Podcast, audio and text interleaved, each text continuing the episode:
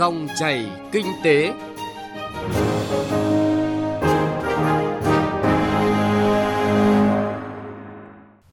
Biên tập viên Bá Toàn và Thu Trang xin kính chào và cảm ơn quý vị và các bạn đang nghe dòng chảy kinh tế. Thưa quý vị và các bạn, dịch COVID-19 đã tác động trực tiếp tới sản xuất và xuất khẩu của ngành dệt may trong nước và thế giới. Theo Tổ chức Lao động Quốc tế ILO, tác động của dịch COVID-19 đối với các doanh nghiệp dệt may của châu Á là chưa từng có. Hàng loạt doanh nghiệp đang lao đao, vừa phải hứng chịu những hạn chế của giãn cách xã hội, vừa phải chịu tác động của tổng cầu thế giới giảm sút. Điều này đặc biệt nghiêm trọng ở các quốc gia nơi mà ngành dệt may chiếm tỷ trọng lớn trong nền kinh tế. Tại Việt Nam, ngành dệt may cũng không là ngoại lệ. Theo Tổng cục Thống kê, dệt may là một trong số các ngành chịu ảnh hưởng nặng nề nhất của đại dịch COVID-19. Tuy nhiên, đến nay thì ngành đã có sự phục hồi đáng ghi nhận. Nhiều doanh nghiệp thích ứng với tình hình mới và tìm cách nắm bắt cơ hội chuyển đổi nhanh cơ cấu mặt hàng để phát triển tốt hơn. Những tháng đầu năm nay, các doanh nghiệp dệt may nước ta đã đón nhận tín hiệu lạc quan khi nhiều đơn hàng gia tăng nhưng trong bối cảnh dịch COVID-19 vẫn có những diễn biến phức tạp. Việc nhận diện rõ những xu hướng mới sẽ là cần thiết, giúp các doanh nghiệp dệt may Việt Nam có cách ứng phó phù hợp hơn để có thể phát triển bền vững, tham gia có hiệu quả hơn vào chuỗi cung ứng toàn cầu. Và dòng chảy kinh tế hôm nay, chúng tôi dành thời gian chuyển tới quý vị và các bạn nội dung doanh nghiệp dệt may chủ động ứng phó với đợt dịch COVID-19 lần thứ tư.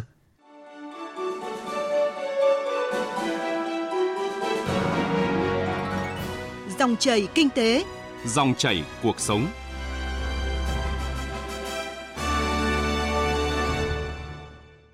Thưa quý vị và các bạn, trong khó khăn chung của toàn thế giới thì các doanh nghiệp dệt may trong nước đã tìm được những hướng đi phù hợp, thích ứng với các điều kiện mới và đạt được nhiều kết quả khả quan. 4 tháng đầu năm nay, kinh ngạch xuất khẩu hàng dệt và may mặc đạt gần 10 tỷ đô la Mỹ, tăng 9% so với cùng kỳ năm ngoái. Bộ Công Thương nhận định ngành dệt may đã có nhiều tín hiệu khởi sắc hơn so với cùng kỳ năm ngoái khi một số thị trường xuất khẩu chính của Việt Nam hồi phục và các doanh nghiệp đã tận dụng tốt các cơ hội từ các hiệp định thương mại tự do đã ký kết và thực thi. Hiệu quả sản xuất kinh doanh được cải thiện nhanh hơn tốc độ phục hồi doanh thu. Các nỗ lực và giải pháp của các doanh nghiệp dệt may tiếp tục phát huy tác dụng trong quản trị doanh nghiệp. Nhiều cơ hội nhưng cũng lắm thách thức. Tốc độ tăng trưởng của các doanh nghiệp dệt may trong nước vẫn thấp hơn so với các doanh nghiệp FDI. Hiệu quả ngành sợi chủ yếu là do tác động của thị trường. Dịch bệnh COVID-19 diễn biến phức tạp tại một số khu công nghiệp là thách thức và rủi ro rất lớn, nguy cơ với tất cả các doanh nghiệp dệt may. Bên cạnh thiệt hại trong cam kết tài chính, vị trí của dệt may Việt Nam trong chuỗi cung ứng toàn cầu có thể lung lay, nhất là trong bối cảnh hiện nay, quy trình tái bố trí chuỗi cung ứng đã đẩy nhanh hơn. Hiệp hội Dệt may Việt Nam đã gửi công văn kiến nghị tới Chính phủ, Bộ Y tế về việc hỗ trợ doanh nghiệp dệt may mua tiêm vaccine COVID-19.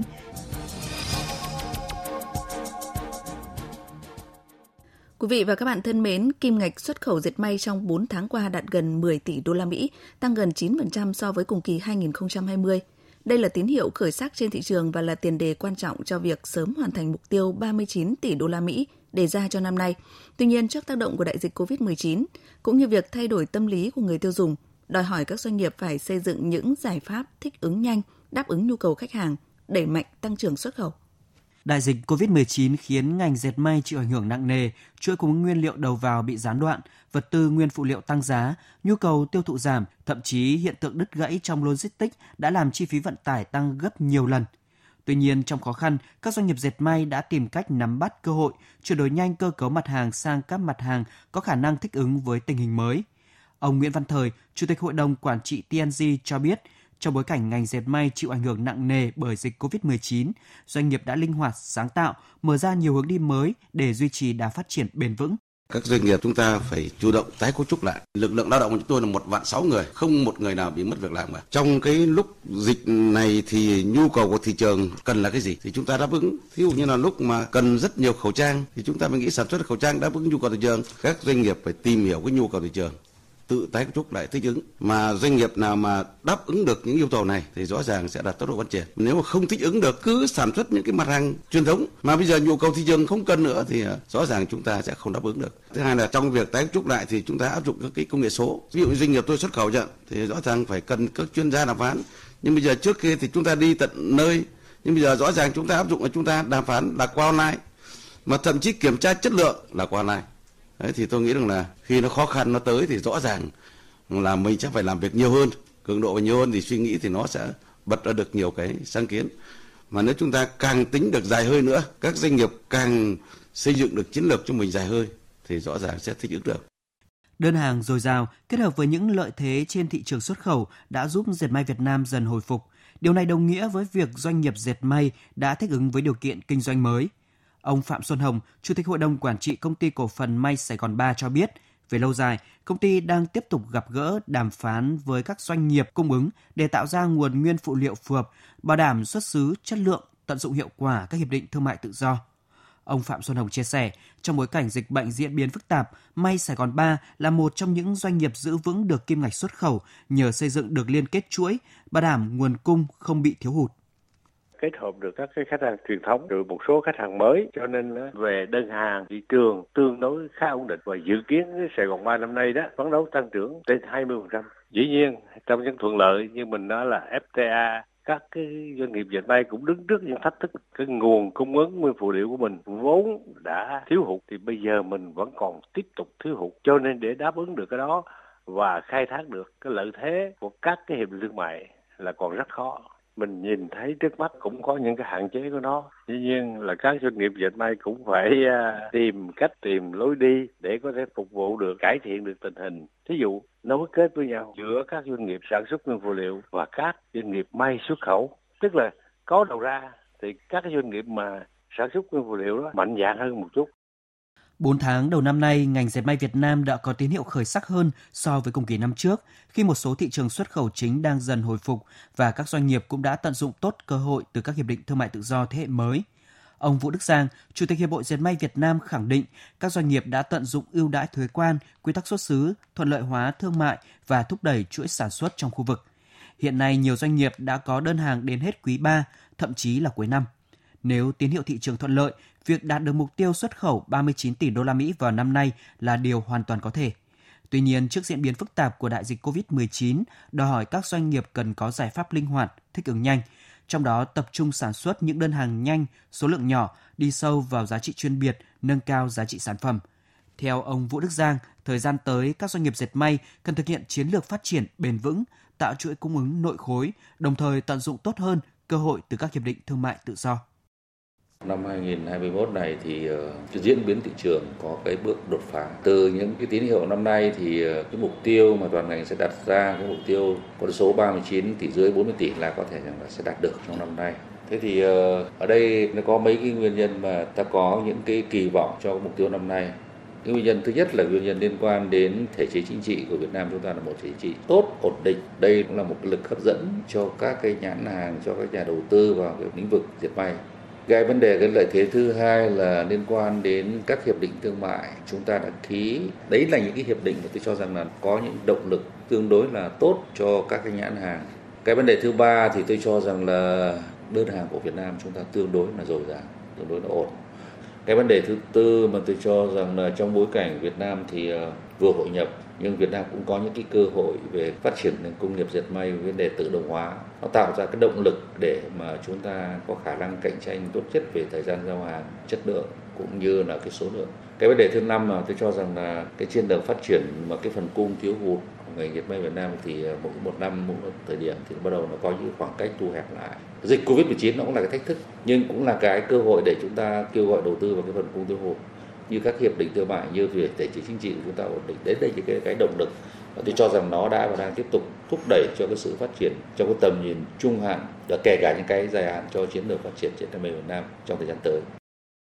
Thưa quý vị và các bạn, sau những khó khăn về đơn hàng, những tháng đầu năm nay, nhiều doanh nghiệp dệt may đang đẩy mạnh sản xuất. Tuy nhiên, diễn biến mới của dịch bệnh cũng khiến cho các doanh nghiệp tiếp tục gặp khó khăn. Số liệu từ Bộ Công Thương cho thấy trong 4 tháng đầu năm nay, xuất khẩu các mặt hàng may mặc, giày dép đang có sự phục hồi. Cụ thể, kim ngạch xuất khẩu hàng dệt và may mặc tăng 9% so với cùng kỳ năm ngoái, sơ sợi dệt các loại tăng 43,4%, nguyên phụ liệu dệt may da dày tăng 14,1%. Mỹ, Liên minh châu, Nhật Bản vẫn là thị trường tiêu thụ chính của ngành. Ông Nguyễn Xuân Dương, Chủ tịch Hội đồng Quản trị Tổng công ty May Hương Yên cho biết, với sự quyết tâm đồng lòng của tập thể người lao động – May Hương Nhiên từng bước vượt qua khó khăn, đẩy mạnh hoạt động sản xuất kinh doanh. Nhưng cùng với tín hiệu tích cực thì doanh nghiệp dệt may gặp một số khó khăn, đặc biệt trong đợt dịch COVID-19 lần thứ tư này. Nguy cơ bị hủy, giãn đơn hàng vẫn rất cao. doanh nghiệp đang phải xây dựng những giải pháp thích ứng nhanh, đáp ứng nhu cầu của khách hàng để vừa có thể xuất vừa chống dịch được thì tốt nhất có thể hỗ trợ cái vaccine sớm cho các doanh nghiệp trong ngành thì đấy là cái điều mà chúng tôi mong muốn chứ còn ờ, lượng hàng của ngành dệt may cho hiện nay có thể nói là rất là tốt rất nhiều các cái thị trường khác người ta đổ dồn về Việt Nam tin rằng Việt Nam có thể đáp ứng được cái vấn đề về thời gian về chất lượng về hàng hóa cho nên tôi nghĩ rằng là đây là chất thuận nhưng cái đối mặt lớn đó là vấn đề đối mặt với dịch Đơn hàng dồi dào nhưng các doanh nghiệp dệt may trong nước vẫn phải vượt qua rất nhiều khó khăn. Tại Tổng công ty May 10, ngoài nỗi lo giảm năng suất và doanh thu, doanh nghiệp đang đối mặt với tình trạng thiếu lao động cho sản xuất. Theo thông lệ, những tháng đầu năm, lực lượng lao động thường có sự biến động, điều này khiến năng lực sản xuất bị hạn chế, trong khi đó doanh nghiệp cũng khá vất vả trong tuyển dụng lao động mới. Giải pháp trước mắt đang được doanh nghiệp dệt may thực hiện là tuyển dụng lao động tay nghề thấp, thậm chí không có tay nghề để vừa sản xuất vừa đào tạo nhằm giải quyết các đơn hàng. Ông Thân Đức Việt, Tổng Giám đốc Tổng Công ty May 10 cho rằng hiện nay mức lương trả cho người lao động dệt may không hề thấp. Bên cạnh đó, môi trường, điều kiện làm việc, phúc lợi xã hội đều ở mức cao, hợp lý. Trong ngắn hạn, lượng hàng di chuyển rất nhiều, dẫn đến là khi mà lượng hàng tăng thì chúng tôi đòi hỏi phải cái nhu cầu tuyển dụng cho lao động mới và lao động bổ sung rất lớn. Nhưng thực tế là đến hết quý 1 của năm 2021 này thì à, tổng công ty may 10 chúng tôi thì cái số lao động mà chúng tôi tuyển vào tương đương được khoảng 10% thì số lao động mà nghỉ việc cũng tương đương khoảng 10% và thậm chí là còn nhỉnh hơn. Như vậy là chúng tôi vẫn đang thiếu hụt rất lớn cái nguồn lao động. Tôi cho rằng là nếu xác định cái nguyên nhân thì ờ, hiện nay thì đa phần ờ, những cái tổ chức nghiên cứu hoặc những cái báo cáo về mảng nhân sự có rất nhiều cái yếu tố đến cái câu chuyện biến động lao động thì thực tế, sau khi chúng tôi đánh giá thường xuyên và kiểm tra lại thì cái yếu tố thu nhập có lẽ cũng không phải là quyết định vì hiện nay là ngành may của chúng tôi thì trả lương không hề thấp đối với người lao động. Cái thứ hai là môi trường làm việc và cái điều kiện làm việc của may 10 trong nhiều năm qua, cái phúc lợi xã hội kể cả về mặt vật chất lẫn tinh thần cho người lao động thì đều ở mức rất là cao và rất là hợp lý. Còn đối với thu nhập thì ở mức trung bình khá. Nhiều chuyên gia nhận định trong giai đoạn tới, ngành dệt may Việt Nam sẽ tiếp tục đối diện với tình trạng thiếu hụt lao động. Để giải quyết bài toán này, bản thân mỗi doanh nghiệp dệt may cần chủ động đổi mới công tác quản lý, đầu tư thêm máy móc, thiết bị công nghệ mới để nâng cao năng suất lao động, đặc biệt xây dựng văn hóa doanh nghiệp, trong đó quan tâm chăm lo cho cuộc sống của người lao động là yếu tố quan trọng giúp người lao động gắn bó lâu dài với doanh nghiệp.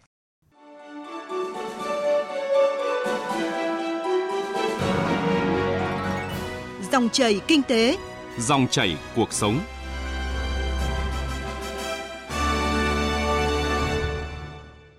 Quý vị và các bạn thân mến, từ đầu năm đến nay các doanh nghiệp dệt may có nhiều khởi sắc về đơn hàng, nhưng với những diễn biến mới của dịch COVID-19, doanh nghiệp dệt may sẽ ứng phó ra sao? Liệu đợt dịch này có thể gây những khó khăn gì cho doanh nghiệp? Tiếp theo dòng chảy kinh tế hôm nay, mời quý vị nghe cuộc phỏng vấn của phóng viên Đài Tiếng Nói Việt Nam với ông Cao Hữu Hiếu, Phó Tổng Giám đốc Tập đoàn Dệt may Việt Nam. Mời quý vị và các bạn cùng nghe. Thưa ông, dịch COVID-19 đang có những diễn biến phức tạp, nhiều ca bệnh được phát hiện trong khu công nghiệp. Vậy các doanh nghiệp dệt may đã có những biện pháp gì để ứng phó với dịch bệnh thưa ông? Để ứng phó với làn dịch COVID-19 lần thứ tư, Tập đoàn Dệt may Việt Nam đã tiến hành họp trực tuyến với lãnh đạo các đơn vị, gửi công văn nhắc nhở các doanh nghiệp thành viên triệt để thực hiện các biện pháp phòng chống dịch. Toàn bộ hệ thống các đơn vị trong tập đoàn của chúng tôi đã nâng mức báo động cao nhất về tình hình lây lan của dịch bệnh, đồng thời nâng cao ý thức của người lao động trong phòng chống dịch cả nơi họ sinh sống. Công tác kiểm tra, giám sát, báo cáo cập nhật thông tin dịch bệnh được tiến hành hàng ngày. Chúng tôi thì ờ, bên cạnh các hệ thống các ban chức năng tập đoàn thì chúng tôi còn có cả một bệnh viện dệt may. Đây là đầu mối hết sức quan trọng trong công tác phòng chống dịch bệnh. Tập đoàn cũng như các đơn vị thì đã, đã xây dựng được cái kịch bản để ứng phó với đại dịch Covid-19 lần thứ tư lần này. Tuy nhiên thì à, điều ta hết sức phải quan tâm đó là chúng ta đã thành công đẩy lùi các đợt dịch bệnh trước đây nhưng cần hết sức đề phòng và không lơ là chủ quan vì làn sóng Covid-19 lần thứ tư hết sức phức tạp. Chắc chắn khi cái làn sóng à, dịch Covid-19 lần tư diễn ra thì sẽ ảnh hưởng tới toàn bộ nền kinh tế trong nước và thế giới. À, ngành dệt may của chúng tôi cũng là một ngành mà bị ảnh hưởng không nhỏ. Tác động của làn sóng à, Covid-19 lần thứ tư đã ảnh hưởng ngay đến cái giá bông thế giới tăng rất là nhanh và cao khi mà Ấn Độ là một trong những nước xuất khẩu bông đang bị Covid-19 tàn phá nặng nề. Với sản xuất dệt may ở trong nước thì nếu như mà các doanh nghiệp trong cái hệ thống của tập đoàn chúng tôi mà không may, mà có công nhân nào mà bị dương tính với Covid hoặc là công nhân sống trong vùng dịch mà bị phong tỏa không thể, thì đương nhiên là nhà máy sẽ không thể sản xuất được vì thiệt hại doanh nghiệp rất là lớn. Hiện nay thì các doanh nghiệp dệt may thì đều đa phần trong hệ thống của tập đoàn thì đã ký hợp đồng gia công đến tháng 10 năm 2021 và nếu vì phong tỏa, không có công nhân đến làm việc, thì các hợp đồng chúng tôi chắc chắn là không thể giao được đúng hạn. Và như vậy thì sẽ thiệt hại rất là lớn khi mà chúng ta sẽ thiệt hại về tiền gia công. Chúng ta mất lao động những cái quan trọng nhất là chúng ta mất khách hàng, mất cái hình ảnh của doanh nghiệp, uy tín của doanh nghiệp mà bao nhiêu năm nay chúng ta đã gây dựng lên Vâng, các doanh nghiệp đã có những kinh nghiệm trong ứng phó các đợt dịch trước, vậy sẽ mang lại những lợi thế như thế nào trong đợt dịch lần thứ tư này thưa ông? Các đợt dịch trước đây đã tạo cho doanh nghiệp tính thích ứng cao, luôn luôn cảnh giác và thường trực giải pháp, rèn cho người lao động thói quen mới trong thời kỳ đại dịch. Do đó, khi có đợt dịch lần thứ tư lần này, mọi việc được triển khai nhanh chóng, nghiêm ngặt hơn. Tuy nhiên, chính vì chúng ta đã thành công ở các đợt chống dịch trước đây, nên rất dễ có tâm lý chủ quan, lơ là trong công tác phòng chống dịch. Vì vậy công tác tuyên truyền phải được làm thường xuyên, từ xưởng, sản xuất đến các phòng ban tại đơn vị. Chúng tôi sẽ tiếp tục duy trì và phát huy tính tự chủ, tự cường, linh hoạt trong chỉ đạo và sản xuất để vượt qua làn sóng dịch COVID-19 lần thứ tư lần này. Một trong những khó khăn mà doanh nghiệp dệt may đang gặp phải là thiếu lao động. Một số doanh nghiệp đã đối diện với nguy cơ không đảm bảo thời gian giao hàng. Ông nhìn nhận về vấn đề này như thế nào thưa ông? Chắc chắn trong đợt dịch lần này, các doanh nghiệp dệt may Việt Nam, đặc biệt là doanh nghiệp đang sản xuất trong các khu công nghiệp thì phải tính đến cái kịch bản thiếu lao động do hai nguyên nhân. Thứ nhất là khu công nghiệp bị phong tỏa vì các đơn vị bạn có người lao động bị Covid. Thứ hai là do lao động sinh sống ở trong các xã, huyện xung quanh khu công nghiệp bị phong tỏa cũng không đến làm việc được. Thì cái này chắc chắn là đang xảy ra ở khu công nghiệp, các doanh nghiệp tại tỉnh Bắc Ninh và Bắc Giang thì các doanh nghiệp dệt may Việt Nam, các doanh nghiệp trong tập đoàn dệt may hiện nay ở các địa phương khác chưa bị nhưng cũng phải tính đến kịch bản này. Và chắc chắn trong trường hợp mà xảy ra các xưởng sản xuất với quy mô từ 4 đến 500 lao động mà phải bị phong tỏa, bị dừng hoạt động do thiếu lao động thì các doanh nghiệp phải tính toán cái phương án để mà làm sao bố trí sản xuất bù được cái lượng hàng do xưởng đó phong tỏa, tránh tình trạng bị khách hàng phạt do chậm đơn hàng ảnh hưởng đến kết quả sản xuất kinh doanh của năm 2021 này. Vâng, với những tác động của dịch bệnh lần này, ông có đề xuất gì trong việc hỗ trợ doanh nghiệp thích ứng và vượt qua khó khăn? Trong các đợt dịch Covid trước đây thì ờ, chính phủ đã có rất nhiều các gói hỗ trợ, chính sách hỗ trợ, cơ chế cho các doanh nghiệp và các doanh nghiệp thì cũng đã tiếp cận được một số cái chính sách cơ chế của chính phủ như là lùi thuế VAT, giảm thuế thu nhập doanh nghiệp. Tuy nhiên thì cái hỗ trợ này không được đáng kể lắm. Với gói hỗ trợ thiếu việc làm thì các doanh nghiệp thành viên của Vintech thì hoàn toàn không tiếp cận được do các doanh nghiệp trong tập đoàn vẫn tổ chức và duy trì được sản xuất bình thường bằng cách sắp xếp linh hoạt và chuyển đổi mặt hàng nhanh. Nếu như đáp ứng được các tiêu chí của các chính sách hỗ trợ này, đồng nghĩa với việc là hàng loạt các đơn vị trong tập đoàn của chúng tôi đã phải đóng cửa với hàng chục nghìn lao động mất việc làm. Và rất may mắn thì trong năm 2020 trong toàn bộ tập đoàn thì không có một nhà máy nào của tập đoàn phải đóng cửa vì người lao động bị nhiễm Covid hay không có đơn hàng thì đợt dịch lần thứ tư lần này mức độ nguy hiểm rất lớn.